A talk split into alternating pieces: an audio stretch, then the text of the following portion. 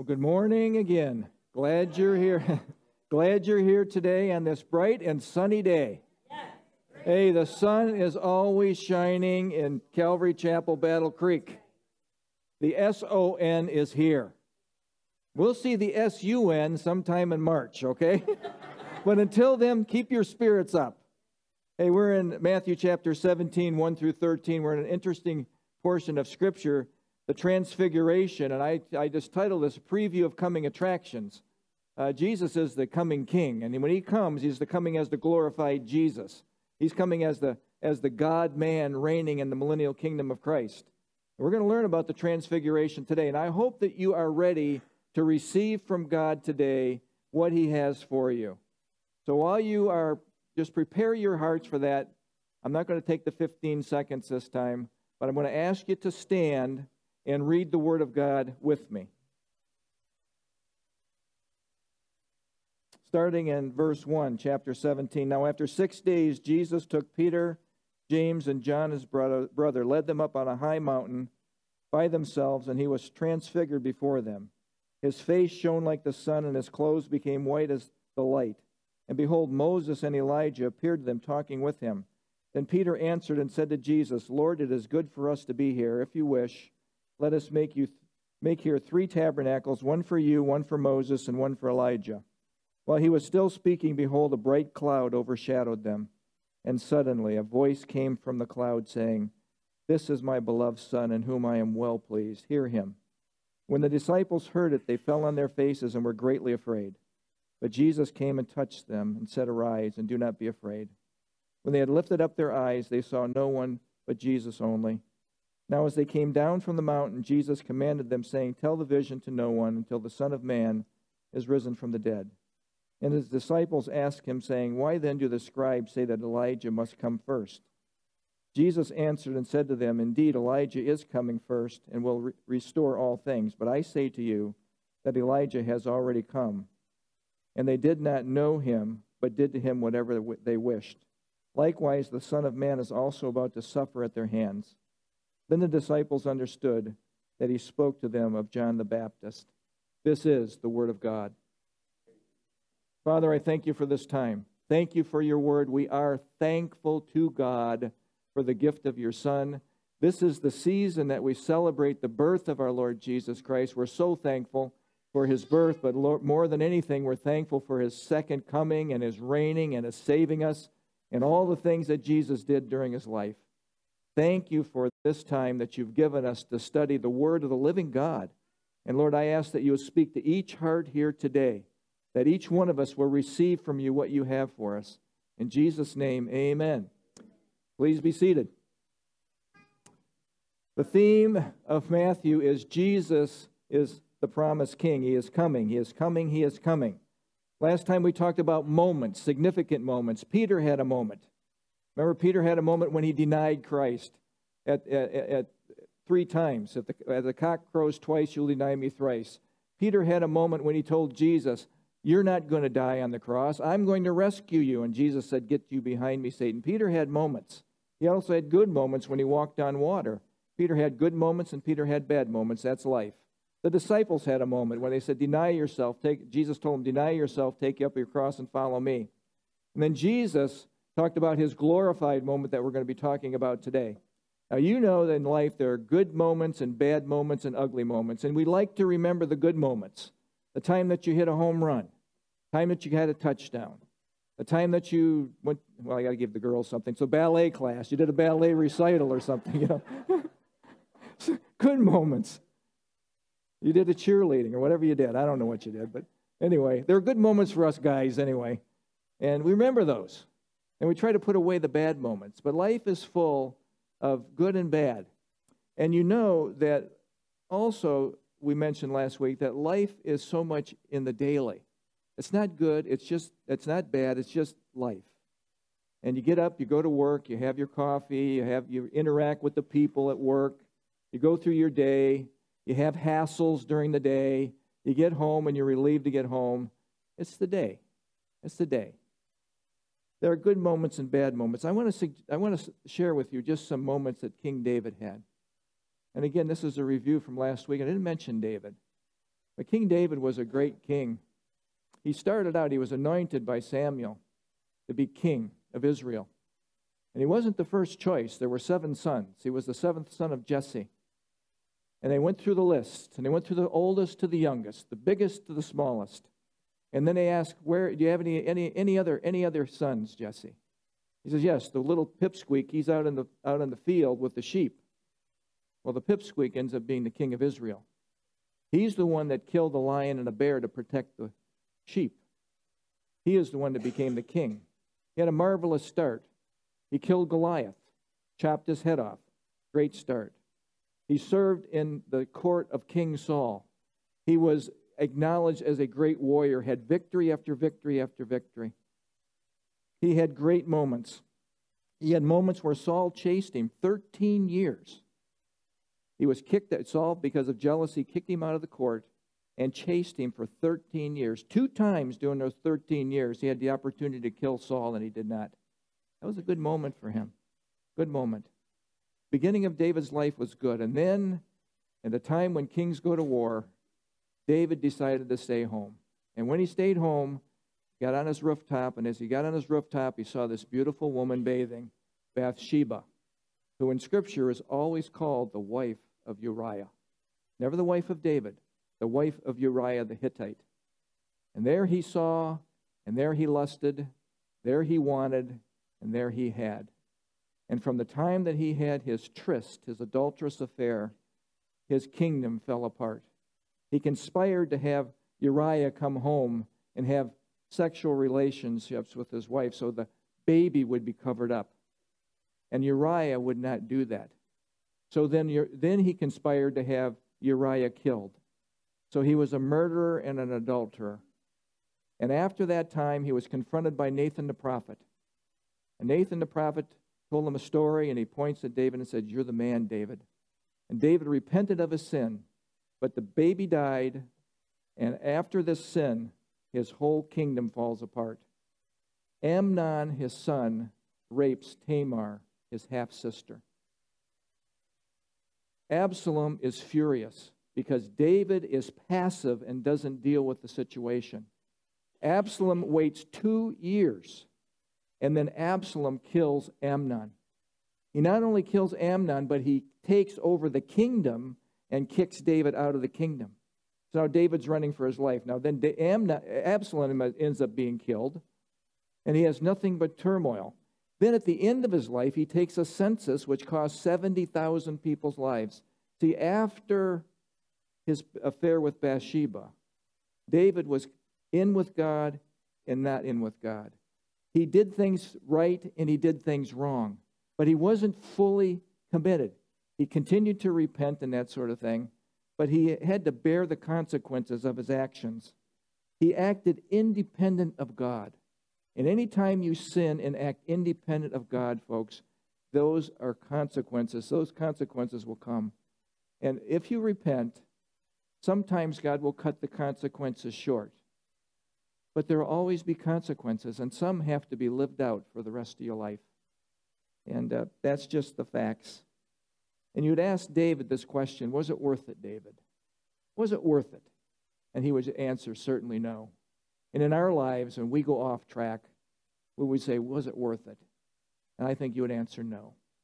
The pain was not worth whatever I did for, for the moment. Acting independently of God. We know that there are moments in life where we, like the woman with the demon possessed daughter, cried out to Jesus and said, Lord, help me. When you failed and you cry out, Lord, help me, that moves the heart of God. That moves the heart of God. Lord, help me. Of course, the greatest moment of all was when Jesus came here to die for your sins. That was the greatest moment of all. And the greatest moment in your life was the day when you acknowledged that tremendous gift that God gave. He gave His Son. We call Him Jesus. And the day that you said, Yes, I believe in you, Jesus, I put my trust in you, that was your greatest day. No home run, no touchdown, no hat trick, no thing that you do will compare with that day. that has eternal consequences. We talked about moments last time. Well, there's going to be a big moment this week. It's the transfiguration. We pick it up in verses 1 and 2, the transfiguration event. It's going to be described after six days, six days since he made the proclamation in verse 28 uh, of last week. Jesus took Peter up on the mountain by themselves, Peter, Peter and his brothers. And the, let me try this again. After six days, Jesus took Peter, James, and John, his brother, led them up on a high mountain by themselves, and he was transfigured before them. His face shone like the sun, and his clothes became as white as the light. The participants in this event are the inner circle of Jesus Peter, James, and John. They are at all the big events with Jesus, and they are go up on the mountain. And it's interesting that Luke adds they go up there to pray, and it also adds that they were all sleepy just like they were at Gethsemane. This inner circle that gets along with Jesus are sleepy. Peter describes the event in 1 Peter 16, uh, 1, 1 Peter 1, 16 through 18. Now, I have a picture of where Peter is writing this event from. Now, it'll come up on the screen. This right here is the Mamertine prison. The Mamertine prison is in Rome. This is where uh, criminals were housed in, prior to execution. This is how you got into this cell. You drop through. This, there's no rehab here. There's, there's no uh, trying to make things better for the prisoner and that sort of thing. You are waiting to die at a Roman executioner. Now, in that setting, Peter writes these words in 1 Peter, 2 Peter chapter 1, verse 16 and 18. He says this. Now listen to what he says here as he's facing death. For, and this is very important. When you're facing death, you want to know that this whole Christian thing is real. It's not a fabrication. Peter says, this, says these words For we did not follow cunningly devised fables when we made known to you the power and the coming of our Lord Jesus Christ. These are not fables. When you get ready to die for your faith, you want to know that you are not dying for a fable, something make believe. We made known to you the power and coming of our Lord Jesus Christ, but we're eyewitnesses, eyewitnesses of his majesty. That's special eyewitness testimony is key testimony. For he received from God the Father honor and glory. He's talking about the transfiguration here. When such a voice came to him from the excellent glory. See, Peter's remembering this event as he's getting ready to face his exodus from earth, as Jesus faced his exodus from earth. He's putting his total faith in Jesus Christ. This is, and he heard these words This is my beloved Son in whom I am well pleased. And we heard this voice which came from heaven, and we were with him on the holy mountain. That's what this is referring to. This is the Mount of Transfiguration. We don't give you fables, we don't give you make believe stories. On the mountain. Now, some people believe this mountain was Mount Hermon in Israel. Mount Hermon is the highest mountain in Israel. It's found in the Golan Heights. The highest portion of the mountain is in Syria, the Syrian side. The, the Israel side is about 7,000 feet, 9,000 feet on the Syrian side. And I just wanted to give you a little picture of this. This is actually the mountain. It's a huge mountain, but again, no one knows if this is really the mountain. This just happens to be in the area of Caesarea Philippi. Now, what they do today on this mountain is, as every, every good uh, person that wants to make money, they, they make a ski resort. But this is a real mountain and real skiing in Israel. If you ever go there, you're going to wonder do they really ski in Israel? Yes, they do, on Mount Hermon. On Mount Hermon. Now, why pray? Why pray now? What's going on? I believe that Jesus, now remember, Jesus is God man. He is fully God, fully man. And I think he's thinking about the sacrifice that lies ahead just a few months from that time, his death on the cross. And I think this is a daunting, a daunting feeling for Jesus. Remember, Jesus, again, is fully God and fully man. And, and in his humanity, he senses and he feels what we feel, what Peter felt in the prison, what Paul felt in the prison, what you feel when you're going through distresses, real feelings, real humanity. Robert Dean, in his work, talks about the hypostatic union of it's a theological term, but Jesus is all God and all man. And he has this picture on his website, and it's this one here. Jesus is the divine Messiah, he is God, and he is human. He is a human. Together, we call this the hypostatic union, the union of two entities together as one. Totally God, totally man. That's an important thing to remember. Jesus had two distinct natures, as will come up again one God, one divine, and one human. Now, I want you to think about this. Jesus set aside his divine privileges while he was here. He never ceased being God. He's always God. He is God incarnate, but he willingly set these privileges aside. This has a theological term you may want to remember. Maybe you don't, I don't know. But uh, it, the word is kenosis. Kenosis. And it's the self emptying of the use of his divine privileges. It's found in Philippians chapter 2, verse 6 and 7. It says this about Jesus He did not consider it robbery to be equal with God, but made himself of no reputation. That made himself of no reputation. He emptied himself. When you look that up in the Strongs or the Zodhiates, that's the kenosis. The word will be right there kenosis, the self emptying of his divine privileges. Taking the form of a bondservant, he came like us, coming in the likeness of men one person, two natures, and think about this forever the God man. Forever he became man God. Or God, I always want to put God first. God man. God man. That is a sacrifice that he did for us. He became one of us. He experienced this life. He knows what it's like to be here. Those feelings that you have, Jesus had. He was in every way tempted as us, every way tested. He felt it all. Now, what occurred on the mountain? He was transfigured before them.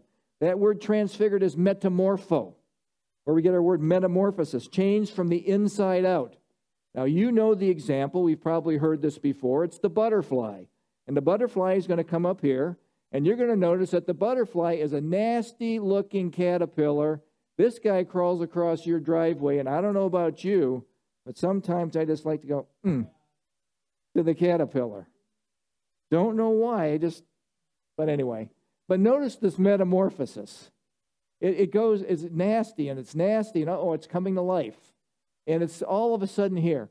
And I want to suggest to you that your life is a metamorphosis. We see in, in Romans chapter 12, verse 2, where to be transformed, it, it, we're transformed by the renewing of our minds. Now, you're in a transformation process. Now, I don't know where you are in this line, but I would suggest this is the glorified state. This is the state of perfection. This is when you hatch and you're perfect. You know when that happens? Heaven. Heaven. But I want to ask you, where are you at in this line? And some people get stuck in Christianity and they just don't progress. They stay babies and they stay in this state and they're just not progressing. And Jesus, of course, wants us to progress to be conformed to the likeness of Christ, to be less like us and more like Him, and one day we'll be in a state of perfection. This is an important concept. First John chapter 3, verse 2 says this We're going to be changed, folks. We cannot be in the presence of holiness in this state. We cannot deal, we cannot, God can't even, if He talks to you, you will, you will, you'll, you'll tremble. If He appears before you, you can't look at Him, you'll just be consumed. He is a holy God. Watch what it says here in 1 John 3 2. But we know that when he is revealed, when he comes, we shall be like him. Folks, we're going to be transformed. We're going to be different people. That butterfly, that completed butterfly, is, the, is a picture of the glorified Savior. we shall see him as he is. Now, what did the glorified Jesus look like? Well, it says in verse 2 his face shone like the sun and clothes as white as light. Revelation 1:14, the picture is going to come up on the screen. His head, now this is John. John the revelator, John the inner circle, John who had his head laid on Jesus' bosom. John the one who says, Jesus loves me better than all of them. He's, he's a favored one.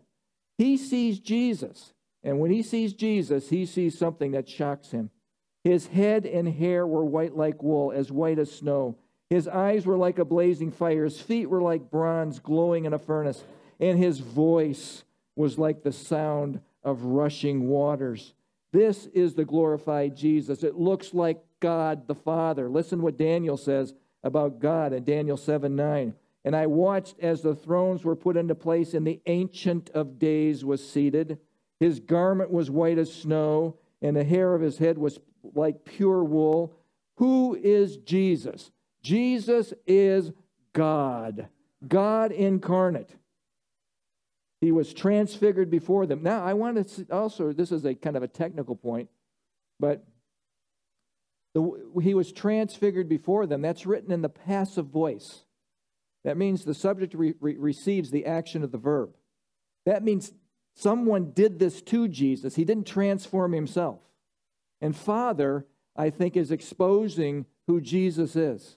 His glory is being exposed to this three inner circles. See, they're going to need to know who Jesus is as they're in the Mamertine prison, where Peter and Paul both were housed there. They need to know this when, when like Philip is in India and he's getting ready to die with the spear through his heart. They need to know this. Why the transfiguration? Jesus was revealing who he really is God. Jesus would be transformed to his glorified state, his pre human state. Now, Jesus was looking forward to going back to this glorified state. In the Lord's Prayer, which you find in John chapter 17, verse 5, you'll hear these words 4 and 5. It says this I have glorified you on the earth. This is hours. This is literally hours before the cross. I have glorified you on the earth. I have honored you. I have extolled you. I've esteemed you, Father, on the earth. I have finished the work which you have given me to do. What was he given to do? To seek and to save the lost and destroy the works of the devil. He completed his work. Folks, you know what I'm going to say next. We all have a work that is, must be completed that God has given to you. You've given a spiritual gift. You are to do the works that He has called you to do while you can. Maybe you too can say, I have finished the work. And now, O Father, glorify me together with yourself, with the glory which I had with you before the world was. I'm going to go back into my other state. I'm going to go back out of this human form into my glorified form. The disciples needed to know this. We need to know this. The world needs to know, folks, that this king that is coming is the glorified Jesus, King of kings, Lord of lords, the one that we will bow before, the one that it says in Philippians that every knee shall bow and every tongue confess that Jesus Christ is Lord to the glory of God the Father. The majestic Jesus Christ, King Jesus. Now, why Moses and Elijah? Verse 3. And behold, Moses and Elijah appeared to them, talking with him. Now, first of all, I want you to notice that there's two people here talking with Jesus on the mountain. Both of them dead long time ago. Well, Elijah didn't die, he was translated, but the, guy, the dude's old, okay, thousands of years old. He appears as Moses and Elijah. Uh, it's Moses and Elijah appear, appear on the mountain with him. And this does something. This puts the kibosh to soul sleep. Okay, there's a whole segment of Christendom that believes you die, go into the grave, and you, we wait until the, Jesus comes back before the bodies go up to heaven. No, no. The second you breathe your last, you're in the presence of God. Paul made it really clear absent from the body, present with the Lord, you can have confidence that that is what happens to you. You're not going to be laying in the grave for who knows how long until Jesus comes. No, you know Jesus Christ, you're going to be going to heaven with him, to be live with him. Luke 9 30 through 31 gives us some insight into this. Moses and Elijah, who appeared in glory, and spoke of his decease, his exodus, his exodus, his departure, his departure. This is significant. These guys have already had their departure. Moses had his exodus from Egypt, and then he died. Elijah was caught up in the chariot, and then he was in heaven. He passed from here into a different state. Moses represents, some people believe Moses represents the law and Elijah the prophets. Some people believe that Moses represents the Old Testament saints that have died, and Elijah would represent the raptured saints. However, it is, it speaks of Jesus leaving this earth. His time is done. He will be making his exodus. Luke adds this in, in, in verse 931. They, they talked to him about this, what he was about to accomplish at Jerusalem. He's, they're telling him about his crucifixion. They're telling about his redemptive work, the work of Christ. Now, you will know what redemption is, but just to review, redemption simply means paid the purchase price. The price is paid, paid in full, the ransom price. Christ's life for our life.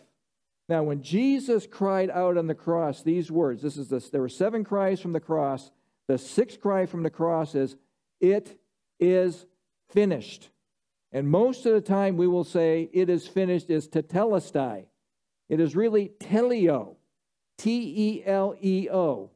It means complete, full, resolved. The way we got tetelestai is this the Romans had a tax document.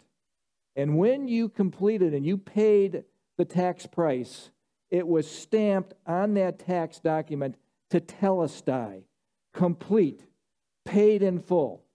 Teleo is a fragment of that word. And I have a picture here that'll come up on the screen. I want you to just indelibly imprint this on your minds.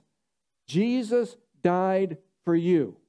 It is finished.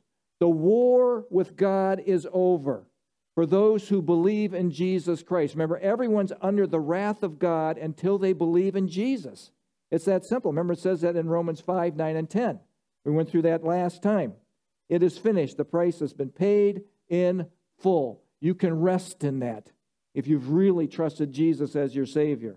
Now, in verse 4, Peter's going to believe something that you've heard before kingdom now. Now, he's not a kingdom now theologian, but he believes the kingdom's coming now. Verse 4 Then Peter answered and said to Jesus, Lord, is it good for us to be here? If you wish, let us have three tabernacles one for you, one for Moses, and one for Elijah. Now, notice what it says here. Oh, I have to read the next one. Uh, no, that's it. Okay. Peter is doing something here, and I, I want you to hear these words. Oftentimes, we do what is what I'm terming here. I'm making this up, okay? Think, speak. We're thinking and then we're speaking you know, God has given you a filter. You don't have to say everything that you're thinking. But Peter has a little itsy bitsy teeny filter. I mean, as soon as he wants to, if he thinks something, he says it. He just blurts it right out. I don't know if you can identify with Peter. There's some people in this room that can. I can identify with him. Peter was thinking and again speaking, this must be the kingdom now. And what is the problem with that? Jesus has just told them that he would have to go and die in Jerusalem. Peter's always trying to get out of this whole thing. No death, no cross. Peter, being a good Jew, was familiar with the Feast of Tabernacles. The Feast of Sukkot is what it is called. It's a picture of the kingdom of God. He wanted the kingdom now. Let's build these booths now. Let's tabernacle now. This, let's usher in the kingdom now, Jesus. Now, Peter was wrong on a couple of counts. Now, remember, Peter is really sincere, but guess what? You can be sincere and sincerely wrong. Just ask every cult and every world religion. Very sincere, but very wrong. There's one way to God, and that is through Christ Jesus, period. Period. But he had, he had these two things that he did. First of all, he forgot that Jesus told him that he had to go to Jerusalem and die. And secondly, he compares Moses and Elijah with Jesus. He doesn't separate them, he puts them on the same level. That was wrong. That was wrong. Now, there's going to be a stunning moment for Peter, something that will finally close his mouth, shut his mouth. Stop speaking, Peter. Watch this, verse 5 and 6. And while he was still speaking, behold, a bright cloud overshadowed them and suddenly a voice came out of the cloud saying, This is my beloved Son, in whom I am well pleased. Hear him. And when the disciples heard it, they fell on their face and were greatly afraid. The voice of God, greatly afraid, on their face. Get the picture. While he was still speaking, Peter was just getting warmed up. He's just he was he was going. He was going for it. And then this moment, the visual moment, a stunning bright cloud. A bright cloud overshadowed them. Luke adds, and they were fearful as they entered the cloud. The cloud enveloped them. They're in the midst of this cloud, this, this, this, this divine cloud. This, as you know, is the Shekinah glory. This is the visible manifestation of the presence of God. Shekinah glory. This, you know what Shekin means? It means to tabernacle with, dwell with. God dwells with his people three ways fire, cloud, light. That is the three manifestations. Then, a, then it's not just the cloud, the visual thing, the voice, a voice moment. And this is stunning and this is terrifying. The voice of God. And they hear these words. Now, they, this isn't like scary words. It's just, This is my beloved Son, whom I am well pleased. Hear him. Now, he said something similar to that at the baptism, didn't he? He said, So, and, and God to Peter, I think, is saying this Stop talking, Peter. Stop talking. This is a special moment, Peter. This isn't your moment. This is a special moment. The result is that they fell on their faces and were greatly afraid. The voice of God, the cloud, the glory of God. People do not have a clue about the significance of the holiness of God, that we can't be in the presence of God in the state that we're in. He is holy, He is righteous. We cannot bear it God spoke, and it was terrifying to the people. Now, how many times do you say, and I say, that God spoke to me? Now, what I'm saying is this God spoke, speaks to my heart, He speaks to my inner being. I'm sensing, I have a, a, a sense that this is what God is saying to me, but I have never heard the voice of God saying, Rick. And if He says, Rick, what's going, what am I going to do? Ah, gonna, there's going to be terror, right? That's, that's, that's, what, that's what happens. In our depraved, fallen state, we cannot survive that intimate presence of God.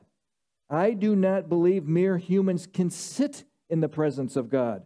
In Exodus chapter 20, verse 18 and 19, at the giving of the Ten Commandments, was a terrifying event for the people of Israel. Watch what it says here. It's going to come up on the screen. The enactment of the law. And it says this now all the people witnessed the thundering, the lightning, the flashes, the sound of the trumpet, and the mountain smoking when the people saw it. This is an incredible sight, dramatic sight. They trembled and stood afar off. How many times, if God would just, just show me something, if I could just see God and talk to him, oh no, you would be in abject terror before that holiness. Abject terror. Then they said to Moses, You speak with us, and we will hear, but let not God speak with us, lest we die. That's how they felt. That's the holiness of God. Hebrews, right next to that in 1221, whoever's the author of that, wrote this. So terrifying was the sight that Moses said, I am exceedingly afraid and trembling. So they're asking Moses to intercede, and he's trembling. And he's scared to death at the presence of God, in this manifestation of God. Humans cannot bear the holiness of God. 1 Corinthians 15 50 gives us some insight that I think is important. It says, Flesh and blood cannot inherit the kingdom of God. You cannot go to heaven the way that you are. Just say thank you. Just say thank you. I don't want to go like this. I want to be changed. Changed. And we will be changed in verse 51. In a moment, in a twinkling of an eye, one sixth billionth of a second. That's somebody, somebody's timed this thing.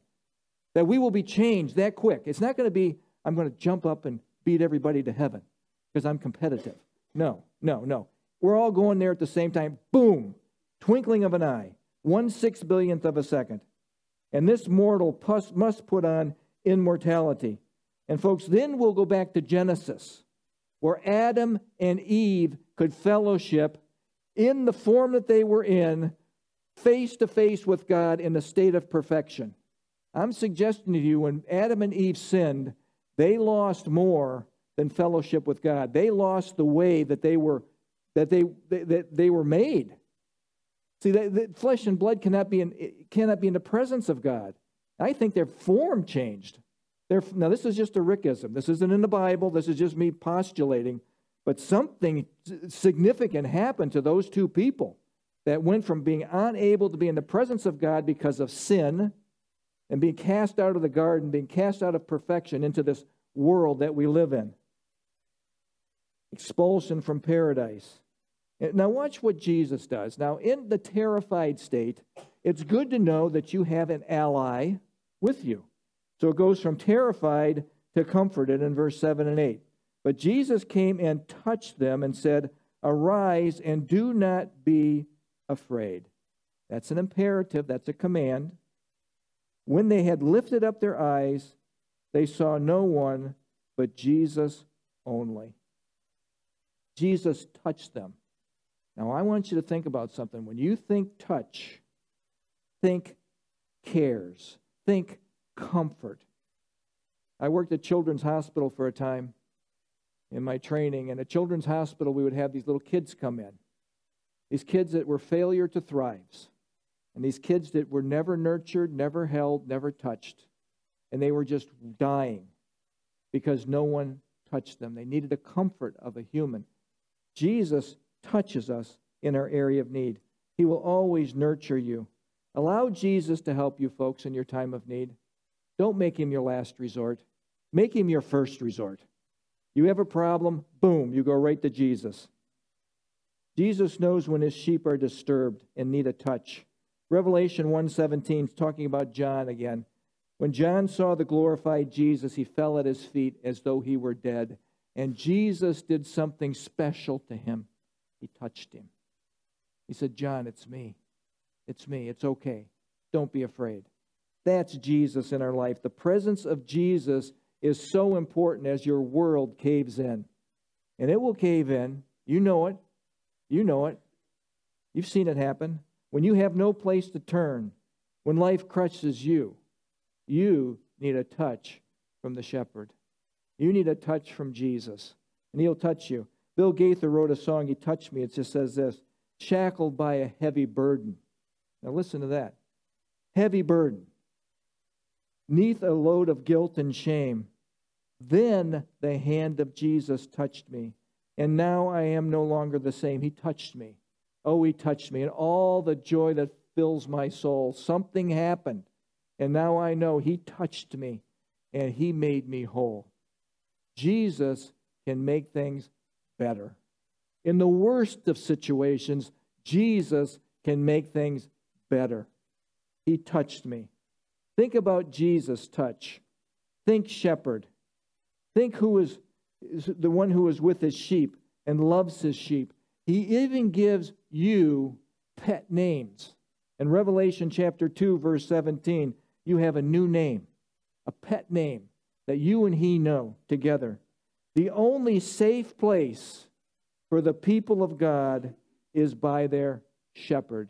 A.W. Tozer puts it this way The only safe place for a sheep is by the side of his shepherd because the devil does not fear sheep, he fears the shepherd. Every conflict that you experience, there's always behind that conflict powers and principalities. How do I know? Ephesians chapter 6. We wrestle not against flesh and blood, but against powers and principalities and dark forces of evil and wickedness in heavenly places. There's a spirit world out there, folks a spirit world that wants your demise. That's where the fight is. Now, in this fight, and sometimes it's a fight for your life, you want to hear the voice of the shepherd. And I'll tell you, one of my favorite verses is John 10 27. My sheep hear my voice, and I know them, and they follow me. Now, I have a picture here of this guy who heard the shepherd's voice. The whole herd is going their way, but you had one. Remember, there's only, there's only a remnant that hears the shepherd. A lot of people think they, they're in the family of God, but there's only a few. Jesus said it would be that way. I love this picture. Oh, the shepherd has spoken. Yes, I hear you. What a, what a, what a word, what a picture. And then Jesus says in verse 9, keep it a secret, folks. Don't tell anybody yet, not yet. Now, as they came down from the mountain, Jesus commanded them, saying, Tell the vision to no one until the Son of Man is risen from the dead. Notice the emphasis here. Don't tell anyone until the Son of Man is risen. What is Jesus telling these disciples? We're to, I'm going to rise from the dead. I'm going to rise from the dead. Five times Jesus told his disciples to keep silent. Don't tell anybody, not yet. Folks, uh, what I've learned from this is there's a time to speak and a time to remain silent. There's a time to speak to dispel the lies that you might be hearing, and there's a time to keep silent and not throw your pearls before the swine. If people aren't going to hear, hold your peace. Test the waters. You have to be discerning. Allow the Holy Spirit to guide you. Too many people, though, play it safe because they don't want to get involved and are reluctant to speak the truth. I would urge you, if you have any unction at all from the Spirit of God, and you're churning inside and you're saying, This is not true, I must speak the truth, then be obedient to what the Spirit is telling you to do. Now, verse 10 through 13. How does Elijah and John the Baptist play into this whole thing? And his disciples ask him, saying, Why then do the scribes say that Elijah must come first? Jesus answered and said to them, Indeed, Elijah is coming first and will restore all things. But I say to you that Elijah has already come, and they did not know him, but did to him whatever they wished. Likewise, the Son of Man is also about to suffer at their hands. Just like John suffered, Jesus will suffer. John died, Jesus died. Then the disciples understood that he spoke to them of John the Baptist. Now, Elijah's coming first. The key verse for this is Malachi 4, 5, and chapter 4, verse 5 and 6. Elijah will come before the Messiah. He will come. Watch what it says. Behold, this is the prophet speaking. Now, if it is prophesied in the Old Testament that it will happen, do you think it's going to happen? Let me try that again, okay? If something is prophesied in the Old Testament by a prophet of God, do you think it's going to happen? Yes, there we go. Get it. Make sure that's recorded. Yes, yes, yes, affirmative. Behold, I will send you Elijah the prophet before the coming of the great and dreadful day of the Lord. Now, the dreadful day of the Lord is the seven year tribulation period that the world will go through, through tumult like never in the history of the world. The believers won't go through this. I believe the believers will be extracted before that time frame. But it is going to be so awful that Jesus said, if unless he intervened, no flesh would be saved alive. That's the tribulation period. He will come before that dreadful day of the Lord. What will he do? He will turn the hearts of the fathers to the children and the hearts of the children to the fathers. Malachi is the last Old Testament writing prophet. For 400, now the, the nation has already deteriorated at the time of Malachi. Now there's 400 years where there's no word from God, no prophet, until Matthew. When Matthew comes, Jesus comes on the scene. So that 400 years has caused the nation to further digress. In Matthew, John the Baptist was a type of Elijah. That's what he's referring to. In verse 12, Elijah has already come. Speaking of John, had the Jewish people received Jesus as the Messiah, John the forerunner would have fulfilled the type of Elijah. But they rejected him. Remember, the kingdom was postponed because of the rejection of Jesus. But Elijah will come before the day of the Lord. This guy is going to appear before the tribulation starts to turn the hearts of the people back to God. Now remember, Elijah might be one of the two witnesses in Revelation chapter 11. Remember, you have this guy that looks a lot like Moses and this guy that looks a lot like Elijah. Now, we don't know that these two are Elijah and Moses, but I think it's a pretty good supposition. It could be that way. But Elijah called fire down from heaven. Elijah had no rainfall, just like he did with Ahab. Whatever it is, Elijah will come. Now, the Jewish people at their Passover have a place set. It's an Elijah chair and an Elijah cup, expecting Elijah to come back before Messiah comes. Now, closing thoughts. Jesus was giving his inner circle special information who he really is God incarnate. Peter, James, and John, God incarnate. Don't tell anybody about this. After the resurrection, tell everybody. Tell everybody. Make sure they know what you saw. Jesus is God, folks. The transfiguration is he is God incarnate. The transfiguration, folks, is a God moment. Jesus is God. And I want to build on something here. It is a fearful thing to fall into the hands of the living God. Hebrews 10:31. I'm, I'm, I'm, building this because there is no fear of God today, virtually no fear, no thoughts about God, or we just make God up as a, a teddy bear God, not the holy God that I've tried to describe here. Now, the context that this verse is written in is the following. It, it deals with, it speaks of those who sin willfully after receiving the knowledge of the truth. Hebrews 10:26 says this, "Of how much worse punishment do you suppose to those who have trampled the Son of God underfoot, counted the blood of the covenant by which he was sanctified a common thing, and insulted the Spirit of grace. How much worse punishment? And that punishment is vindictive wrath. This isn't discipline to believers, that's vindictive wrath to those who have rejected and rejected Jesus.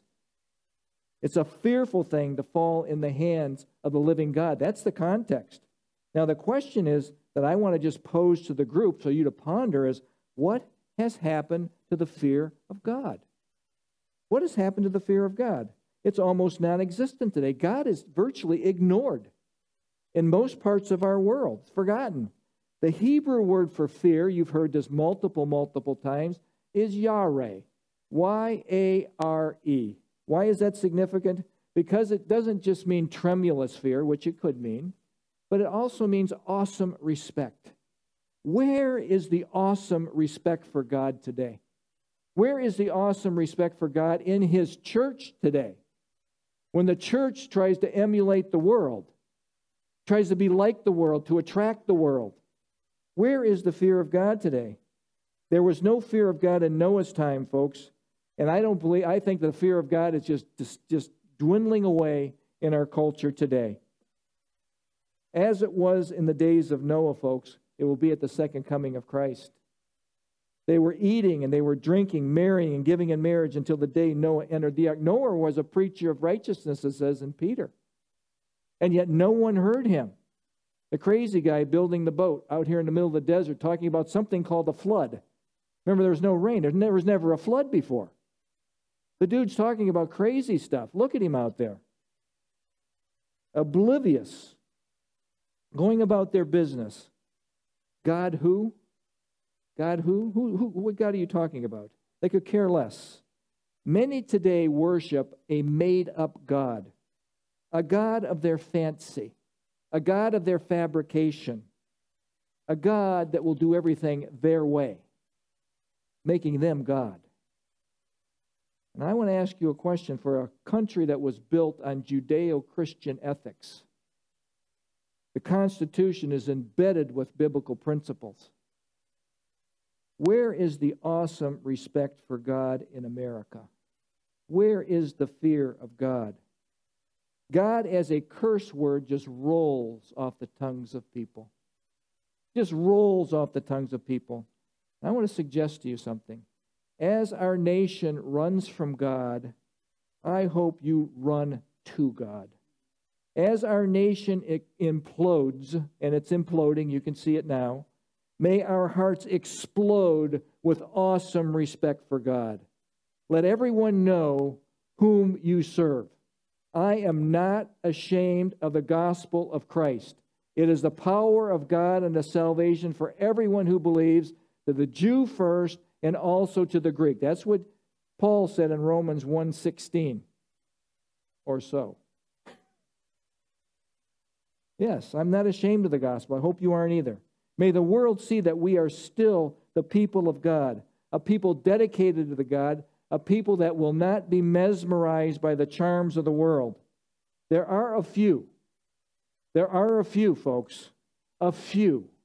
There is a remnant that fear him, respect him, honor him, esteem him. A few. Jesus said it would be this way a few. These few have a promise that the world does not have. The promise is special, and it'll be especially special as we go forward. It's the presence of God. The presence of God, no matter what comes in your life. That's his promise. We're living in an era of disinformation. There's three phases actually to persecution disinformation, discrimination, which we're into that phase right now, and then overt persecution, where they kill you, throw you into prison. We haven't reached that yet here. But as I've said multiple times, the world experienced this just in, in, in, in abundance. In abundance. The promise that God has his everlasting eye on you, his people, is exceedingly important as we go forward. The psalmist says it well. Psalm 33, 18 through 21. Come up on the screen. It's a beautiful verse. Behold, the eye of the Lord, Yahweh, is on those who fear him. And let that indelibly imprinted in your minds. His eye is on those who fear him as a condition, on those who hope in his mercy, to deliver their soul from death and keep them alive in famine. Folks, this is tragedy, whatever it may form it might take. Our soul waits for the Lord. That's what we wait for in this awful time. Our, our soul waits for the Lord. He is our help and our shield. For our heart shall rejoice in him because we have trusted in his holy name. And oh, let your mercy, let your mercy, O Lord, be upon us just as we hope in you. This is what we want the mercy of God, the presence of God, as we go through these soul wrenching experiences. We must remember there is a kingdom coming. We saw a preview of it this week Jesus in his glorified state. And believe me, there is a king that is coming. As much as people try to repress this, I think that intuitive people know that things are changing in our world. I believe that every person knows something is very off kilter here. The eye as the, of the Lord is on you as you fear him, who hope in his mercy and watch and wait. Second Chronicles 16:9 says this, "For the eyes of the Lord range about the earth to strengthen those whose hearts are fully committed to Him. Did you catch it? Strengthen those hearts who are fully committed to Him. How many Christians today are fully involved, fully committed? The fully committed will have their hearts strengthened. The vast majority of Christians are not fully committed to anything but themselves. That's the truth. His eyes are running to and fro to strengthen those. To strengthen those. That's what you need. The Holy Spirit rod of iron up your spine to stand. The fear of the Lord, folks, is the beginning of wisdom. Proverbs 9:10. In our world today, we are now seeing many, many, many previews of coming attractions. They're happening all around us. You saw it when Israel became a nation. You saw it when with the ability to totally destroy earth. Jesus said, Lest these days be cut short, no flesh will be saved alive. We had 12 of those things in the handout that Ted Betts made. The real attraction, folks, is knocking at the door. This would be Messiah. Messiah's footsteps are getting louder and louder. I want you to think about something in one minute. If the world needed an economist, God would have sent an economist. If the world needed technology, he would have sent a technological guru. If the world needs an art dealer, they would have sent an artsy person. But the world needed a Savior. And so he sent Jesus, his son, to die for us. And now we're waiting for the King to come back for us. I want to finish with these words. Think about how special God is. Ah, Lord God, thou hast made the heavens and the earth by thy great power. Ah, Lord God, you shall reign forever and ever. Ah, Lord God, you have called to yourself an army of ordinary people, the people of God. And ah, Lord God, may the people of God all hail King Jesus. All hail Emmanuel, King of kings, Lord of lords, bright morning star. May we all hail King Jesus. Would you please stand with me? And we're going to sing that song right now. And then I'll close in prayer. And sing it with gusto.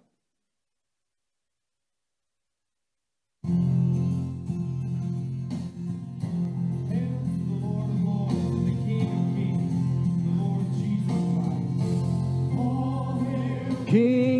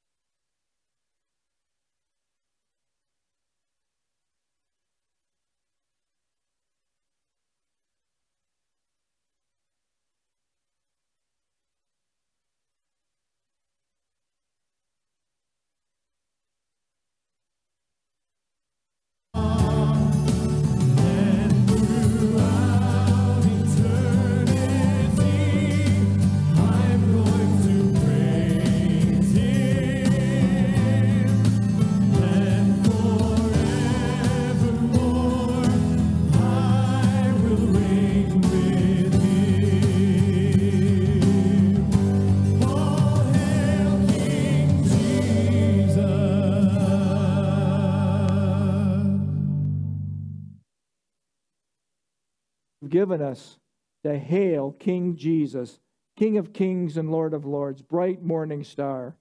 Throughout all eternity, we will praise him. Thank you, Father, for the gift of your Son. Thank you for this teaching today. Lord, you have a group of people here that still have a healthy fear of God, an awesome respect for our God, an awesome love for our God.